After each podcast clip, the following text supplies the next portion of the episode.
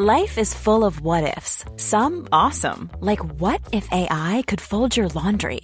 And some, well, less awesome, like what if you have unexpected medical costs? United Healthcare can help get you covered with Health Protector Guard fixed indemnity insurance plans. They supplement your primary plan to help you manage out of pocket costs. No deductibles, no enrollment periods, and especially no more what ifs. Visit uh1.com to find the Health Protector Guard plan for you. Welcome to the Debunking Economics podcast with Professor Steve Keen. I'm Phil Dobbie, and the Nobel Prize was announced today for economics, actually for economic sciences, because yes, economics is a science apparently. Uh, we know who the winners are, so are they a good choice? And next year, a new prize, the Nobble Prize for economics. Yes, you heard it here first. We're going to talk about that today on the Debunking Economics podcast. So the uh, Nobel Prize for Economics, were the choices this year? Well, you'd expect Steve Keen to be a little bit dubious, uh, which is why he wants to start this new prize. But I wonder if the uh, the, the prize winners for the Nobel Prize so recently haven't been that bad, really. I mean, last year it went to Robert Thaler, whose speciality is behavioral finance. He's a critic of the Chicago School of Economics, so surely that would be a win. Uh, for those opposed to neoclassic economics, like Steve. Uh, and this year, uh, the two men walking away with the, of course, they're men walking away with the million dollar prize money uh, is William D. Nordhaus from Yale and Paul Romer from the uh, Stern School of Business, who used to be, I think, was he the director of the, the World Bank at one stage? William D. Nordhaus has worked on economic modeling and climate change. He's uh, written about limits to growth, basically, being, being driven by resource constraints. He didn't write the original limits to growth, but he's very much continued that work. And Paul Romer has examined how uh, economists can uh, achieve a healthy rate of economic growth, which is, uh, you know, obviously what everyone would like to do. So th- these two won the Nobel Prize. Would they qualify for your Nobble Prize, Steve? No, no, no, no. Neither of them would win the Nobble Prize in economics. Um, no, they wouldn't win the Nobble Prize, and that's actually a good thing. So you're happy. Uh, so you so you think it's a good choice. Before you know, so you think they're a good choice this year. Re- yeah, relatively good choices. I mean, William Nordhaus, okay, uh, he did work on the, what, what he's done is take conventional economic growth theory and use that as a basis for saying what's the impact of uh, of increasing pollution on the economy. Yeah. And uh, and if you look at if you actually see the graphs that were shown, they're fairly standard uh, convergence to equilibrium type graphs over time, which which is which is pushed upon the neoclassical growth model. It's, and in fact, the model is unstable uh, mathematically. If you look at the work done by the person who first built the model, which is Ramsey back in the 1920s, the equilibrium, future equilibrium is unstable. But they rule out the unstable paths because, hey, if it was unstable, we wouldn't be here. So we, the world can't be unstable. Nice logic that I'm sure dinosaurs would agree with. Um, and uh, but nonetheless, that's what they do. So he imposed ecological constraints on that model, and that in itself, at, least attempting to bring the economics into contact with the real world and the ecology with, within which it lives. That's a positive. Though I would, if I was going to give a prize for anybody for um, an ecological contribution to economics, I would give it to Donna, Donna Meadows. The Meadows and Randers. I'm not sure who's still alive out of this. I think uh, I think Donna Meadows is actually, I'm not sure whether it's Donna still alive or I'll just actually check and see. But the Meadows family, Donna and her husband, uh, were the authors of the um, Limits to Growth, and that was mm. that was definitely a dramatic uh, way back innovation. in the seventies. Yeah, yeah, way back in the seventies. Uh, let's see, uh, Donna Meadows. Uh, she died in two thousand and one, but her husband I think is still alive. So I would have given it to him. Mm. Uh, Dennis Meadows, let's see. And Jorgen Randers is still alive as well. I think so I've still got a very well thumbed uh, paperback version of it. Uh, you? When did you read your copy? Oh, uh, well, university days. So in the 80s, I would have. Uh, you know, I, I, maybe you and I have a, similar use. Mine, mine was, I, I, bought the very first uh, year, I think it was 72 or 73, it was available. And um, that is a far more sophisticated piece of work than what uh, has been done by Nordhaus. Uh, people, the economists have attacked it, and that shows you how good it is. Mm. Uh, the, you know, so Nordhaus has done a lot of uh, sort of like very localized modeling, though, hasn't he? I mean, I would have thought you'd like this as well. So he's he's got this uh, uh, this sort of global scale project where he's trying to map GDP wealth and relate it to the geography of the, the planet. So, uh, in cells, one degree latitude and one degree longitude cells. Oh, the mm. G-Econ project, he's called it. So he's tried to sort of like do some mathematical modeling to try and show that, uh, you know, GDP is related to climate and resources, uh, which is a, a, geographical question. So geography and economics are in, uh, intertwined. Yeah, he, he's a good choice. I'm not, I'm not criticizing him as a choice. I mean, I think uh, the people I'm focusing on the criticism, people like Milton Friedman, William Sharpe, uh, Paul Samuelson, and so on, who uh, I, I would uh, make winners of what I call the Nobble Prize, which we can discuss in a while. But certainly, uh, Nordhaus has done some positive stuff and generalized. He's still building on the conventional neoclassical framework, as is Paul Romer. Mm. Uh, which is using, and Romer is using growth, again, classical, standard neoclassical growth theory to try to talk about growth being an endogenous process rather than something assumed that comes in from outside the economy, which is the way economists have normally handled economic growth, which is totally useless. And Romer, of course, came up with a brilliant paper in 2016 uh, called The Trouble with Macroeconomics, where he castigated the current state of neoclassical modeling. And that was, in fact, the first question he was asked by a Swedish journalist about that particular question. He, t- gave a fairly soft answer to it. He said, well, criticism is part of the development of science. What he didn't say, which is what he said in that paper, is that it's laughable uh, what's called neoclassical economics, you might as well have a gremlin setting the interest rate, a troll changing the labour market, and and ether uh, existing.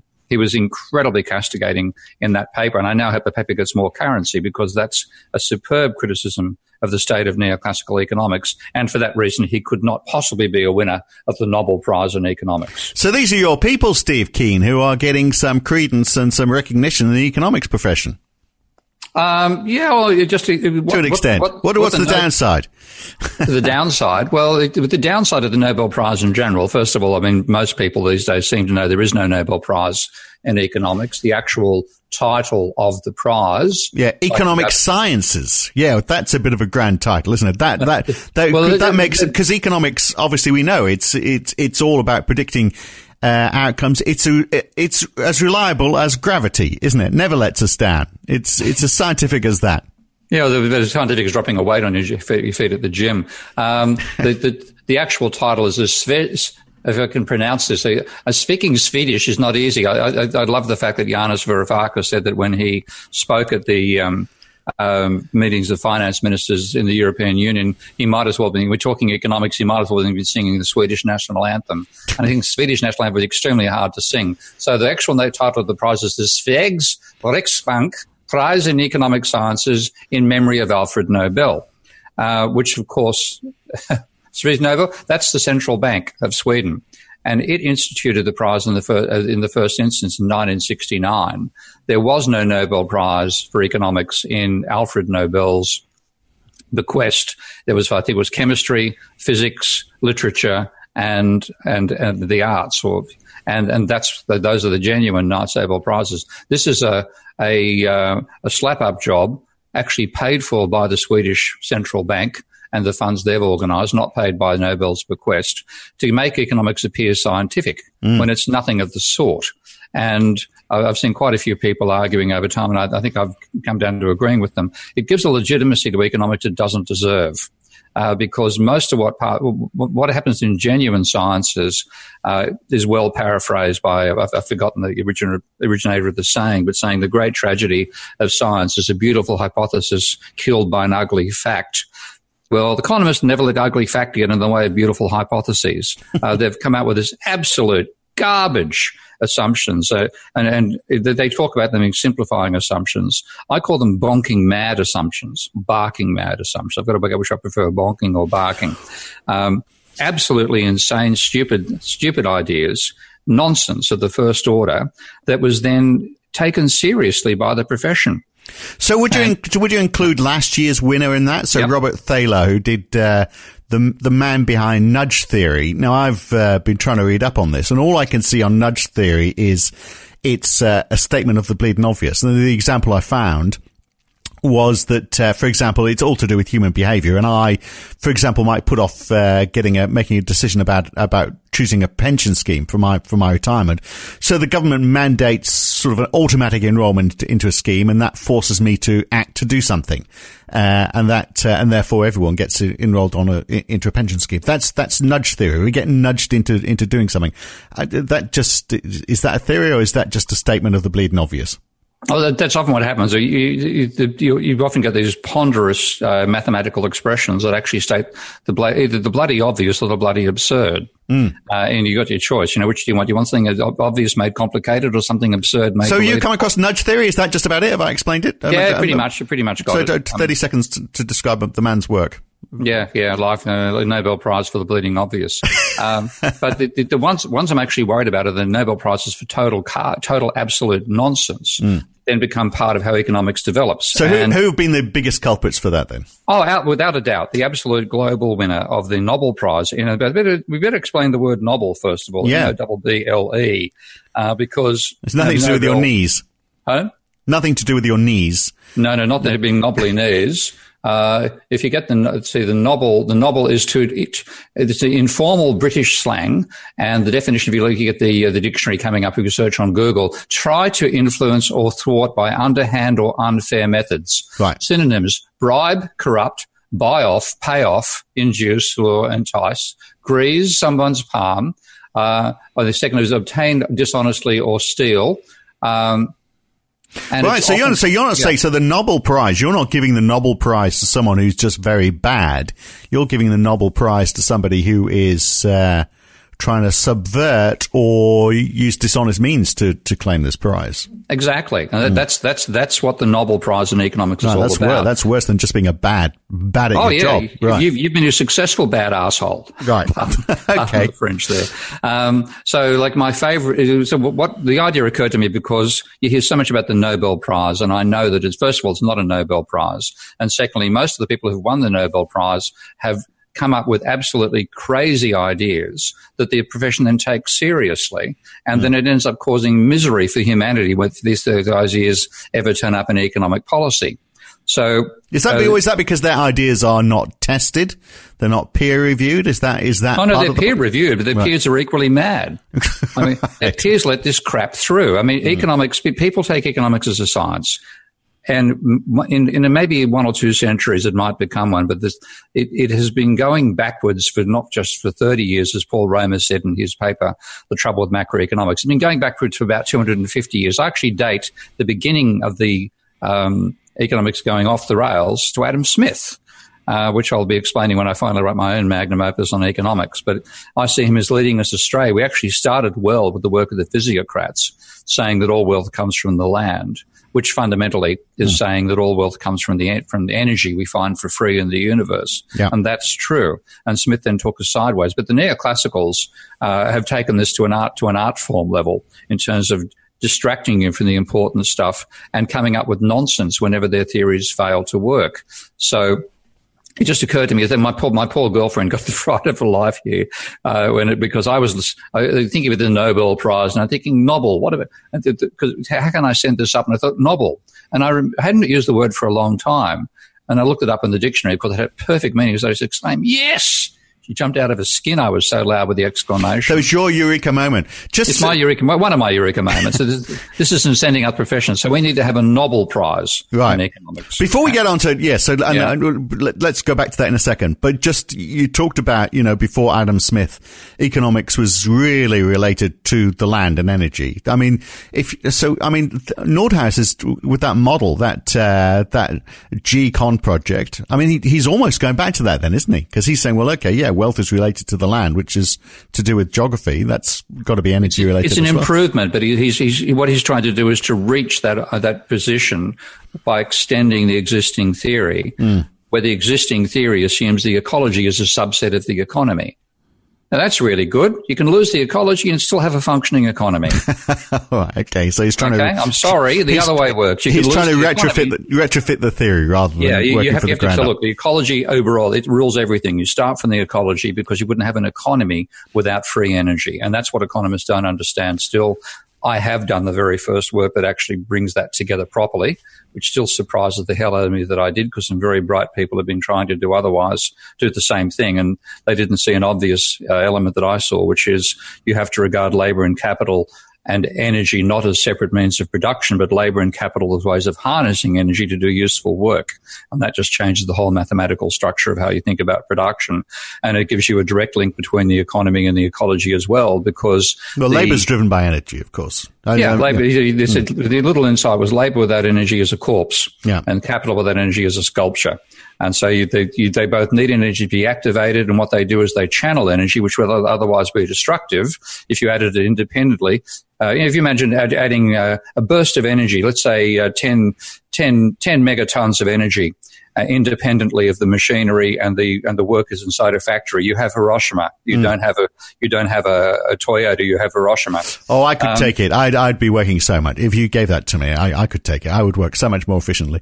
Uh, the uh, I, I, I, sense we're going a bit all over the place here. So let's we get back. Rather, let's, yeah, that's right. we, yeah. we do, as we often do. Let's go, but let's get back to noble then because noble. Yeah. The word noble, as you're saying, noble means that you are uh, you know you're actually trying to cheat, almost like cheat the system.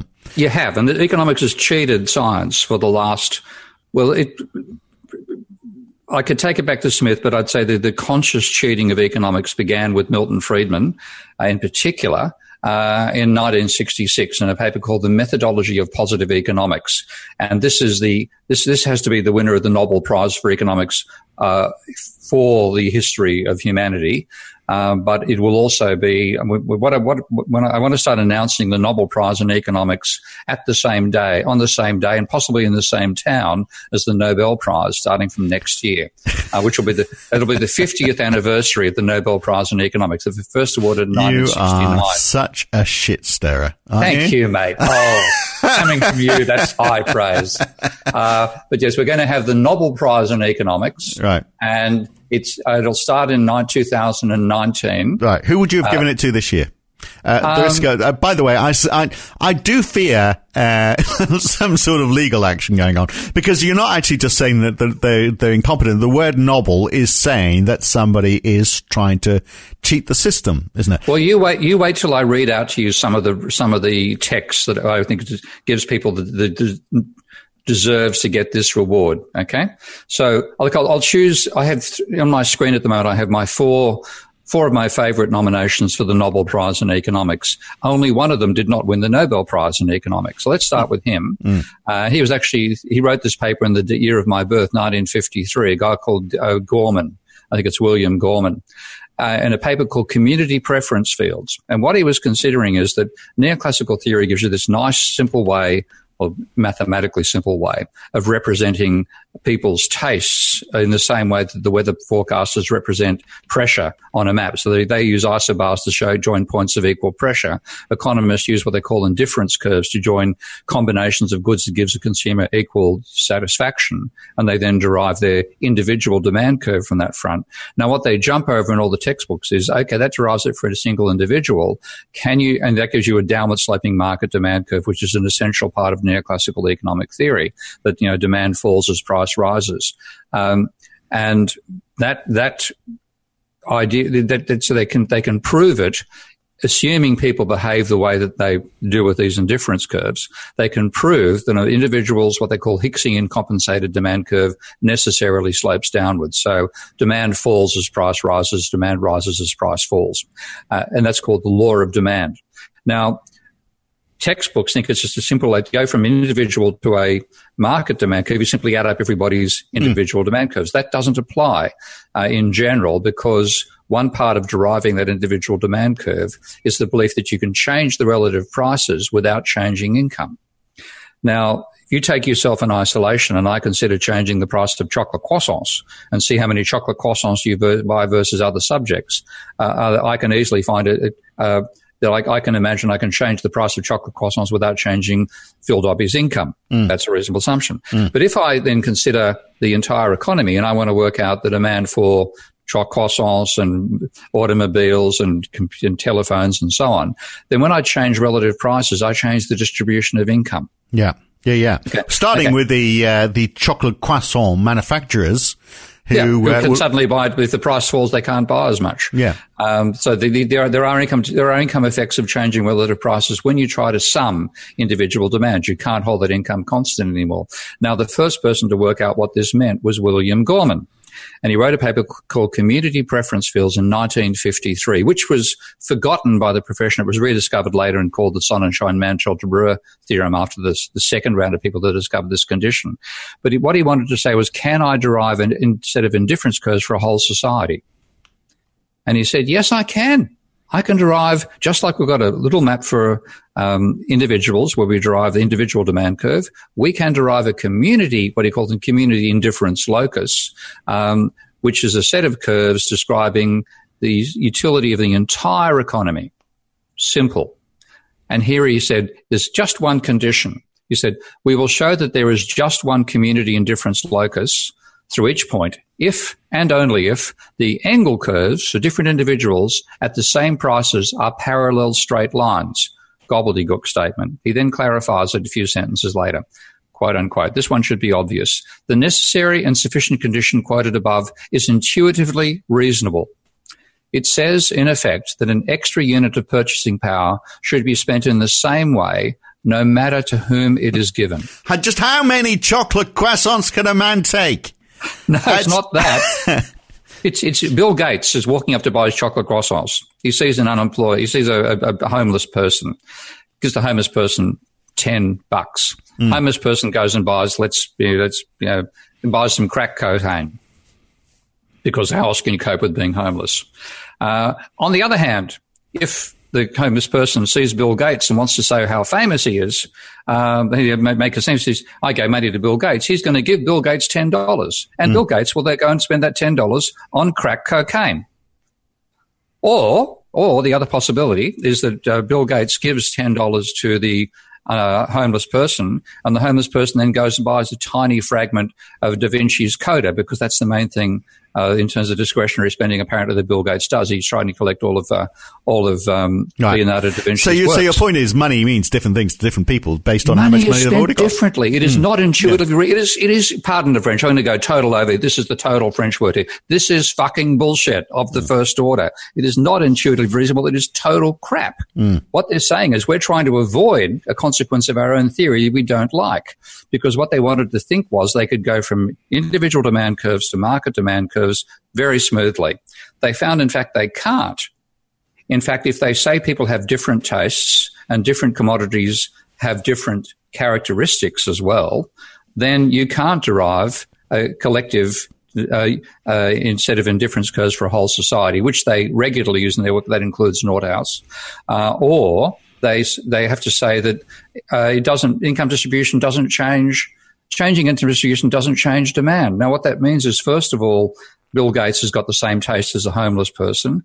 What it also means is that uh, you can use uh, part of Da Vinci's Codex the same way you can use crack cocaine, the same way you can use spam. They're all interchangeable, and people's purchases of those will remain at the same. So this is, but I mean, this is the problem of you know. total, total bullshit. But this And is the problem of so much economics, isn't it? That people that are economic theory lets people get away with. This stuff gets published in a journal rather than somebody saying, "You've got to be kidding." There's no way that's reasonable. Go back and redo your mathematics. They publish the damn stuff, and then it gets simplified and put into the textbooks, and the kids think there's science. Yeah, but I mean, so simplicity is the thing, isn't it? Because that Oh, is well- the thing that e- e- economists are there try, striving to find a simplistic way of describing what is actually a complex scenario. And that they should be realizing occasionally they reach log jams and they've got to change direction. But what they do instead is come up with a total bullshit assumption to get them over it. So that's William Gorman. He should have got the Nobble Prize for that. That's that's as absurd as ninety percent of the, the Nobel Prize winners. Who, who else is uh, a contender for your first? Well, there's, there's, there's absolutely no contest for the first role. Friedman wins absolutely because he legitimized getting away with bullshit assumptions like that. And this is a paper called The Methodology of Positive Economics, which he wrote in 1966. He got the Nobel Prize in 1976. So he's one of these double winners. There'll be quite a few of them when we finally publish uh, the Nobble Prize to Economics book. So in the methodology of positive economics, he gave the license to economists to, to come up with absolute nonsense and justify it. So here it is. Truly important and significant hypotheses will be found to have, inverted commas, assumptions close inverted commas, that are wildly inaccurate descriptions of reality. And here's the punchline. And in general, the more significant the theory, the more unrealistic the assumptions in this sense. There's the reason is simple. A hypothesis is important if it explains, inverted commas, much by, by little. That is, if it abstracts from the common and crucial elements from the mass of complex and detailed circumstances surrounding the phenomena and uh, to explain it permits valid prediction on the basis of them alone. To be important, therefore, a hypothesis must be descriptively false in its assumptions. Now, there's a grain of truth there, and this grain of truth is what they drag out the defenders' crap every time they get attacked over it. And they say, look, if you had a map of the London Tube, this is a popular example they use, uh, it wouldn't work. It was completely realistic. You've got to abstract from so much of real- reality to use the London Tube map. But the London Tube map connects the right suburbs on the right lines uh, it leaves out it, it, it, makes simplifying assumptions. They are justifying what I'm calling barking mad assumptions, using exactly the same thing. And a, like a barking mad assumption would be to assume that you can hop into Piccadilly and come out at um, what's what's my favourite um, uh, cock cockfosters uh, in one tra- in one train journey. No, you can't. if you try to use a map that do that, you'd be going crazy. Mm. And that's what economics has done. It's produced a crazy map and justified on the basis that it's a simplifying map. So Friedman, by giving that license, and everybody who gets challenged about an absurd assumption defends themselves on the basis of Friedman's methodology statement. He is outright, without fail, the winner of the universal Nobble Prize in economics. Right. So he goes into the Hall of Fame. You've got one. Absolutely. You've got one more then. Oh, two more, but I'll I'll, I'll probably choose. I've got it's a it's a difficult choice here. Sharpe or Samuelson? Hmm. I'll, I'll, read Sharpe because Samuelson's on the same point as as as Sharpe. But actually, I'll, I'll give Samuelson an honourable mention here. He's definitely going to win a Nobble Prize. But um, here's him on the same point as Gorman in a paper called Social Indifference Curves, written in 1956. And he says, if within the family there can be assumed to take place an optimal reallocation of income so as to keep each member's dollar expenditure of equal ethical work, worth, then there can be derived for the whole family a set of well-behaved indifference contours relating the total of what it consumes. The family can be said to act as, as if it maximizes such a group preference function. Here's the punchline. And remember, this is American. Okay. The same argument will apply to all of society if optimal reallocations of income can be assumed to keep the ethical worth of each person's marginal dollar equal by means of Hicks's composite commodity theorem and by other considerations, a rigorous proof is given that the newly defined social or community indifference contours have the regularity properties of ordinary individual preference contours. In other words, America operates like one big happy family and people before income is spent reallocated around so everybody thinks that everybody's getting everybody else is getting what they should be getting and and on goes American society and everybody's happy and lives ever after, happily ever after. So I'm not quite getting that, but is it sort of saying that everyone understands where they are in society and they're getting No, no, no, it says Rupert no, it says Rupert Murdoch says I've got too much, Phil Dobbie hasn't got enough. Yeah, that's what I mean. Every, every, yeah, every, oh right, okay. So, so Rupert Murdoch sends you a check and yeah. and uh, you know, he sends a check to lots of other worthy individuals that don't get paid as much as him. And then after that's all done, we all spend everybody's happy. Right.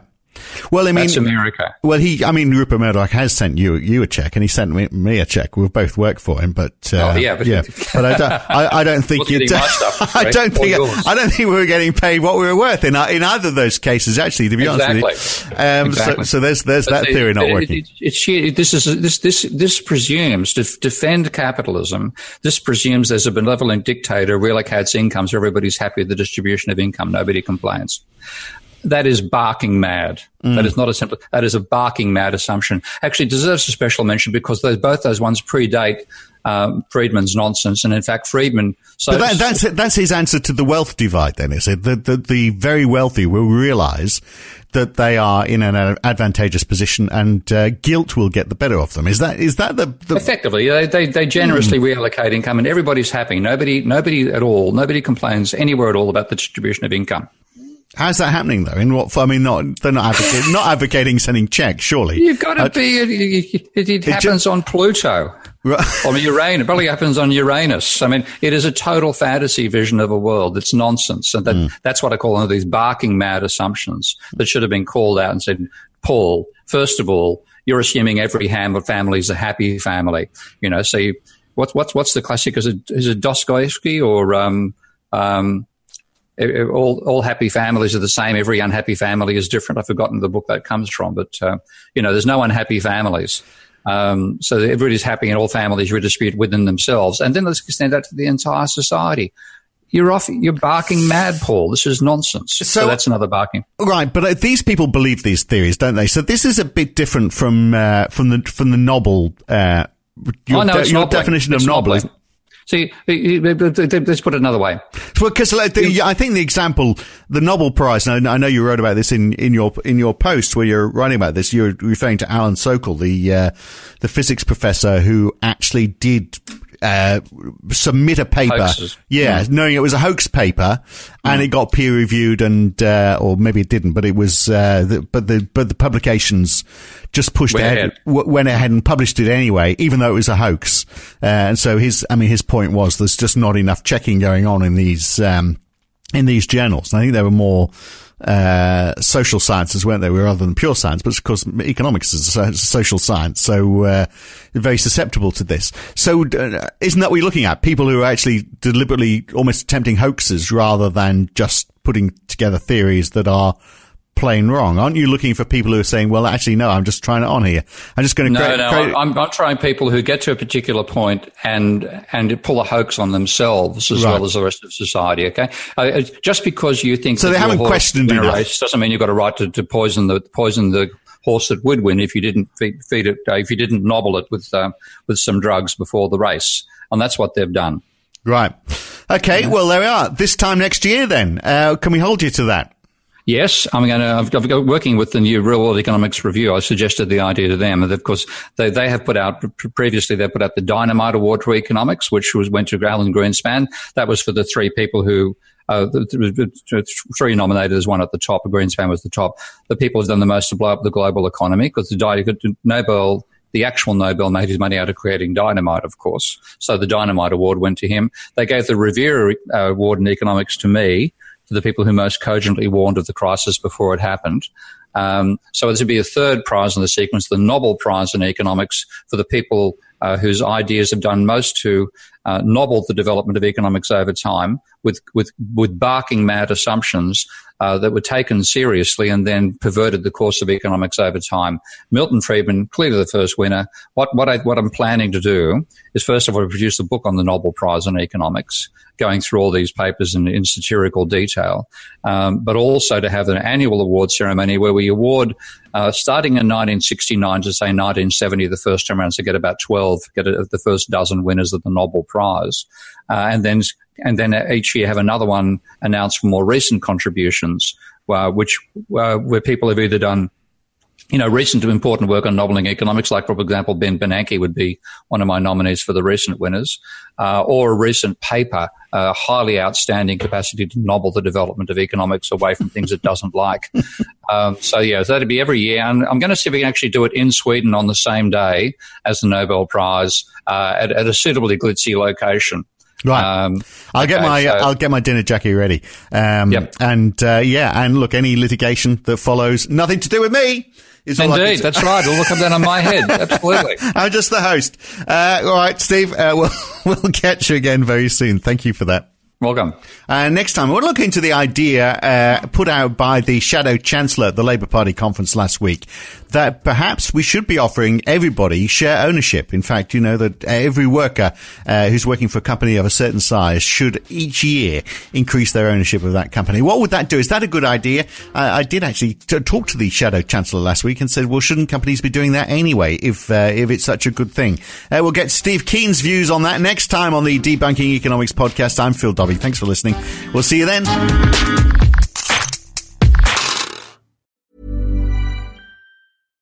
Hi, I'm Daniel, founder of Pretty Litter. Cats and cat owners deserve better than any old fashioned litter. That's why I teamed up with scientists and veterinarians to create Pretty Litter. Its innovative crystal formula has superior odor control and weighs up to 80% less than clay litter. Pretty Litter even monitors health by changing colors to help detect early signs of potential illness. It's the world's smartest kitty litter. Go to prettylitter.com and use code ACAST for 20% off your first order and a free cat toy. Terms and conditions apply. See site for details.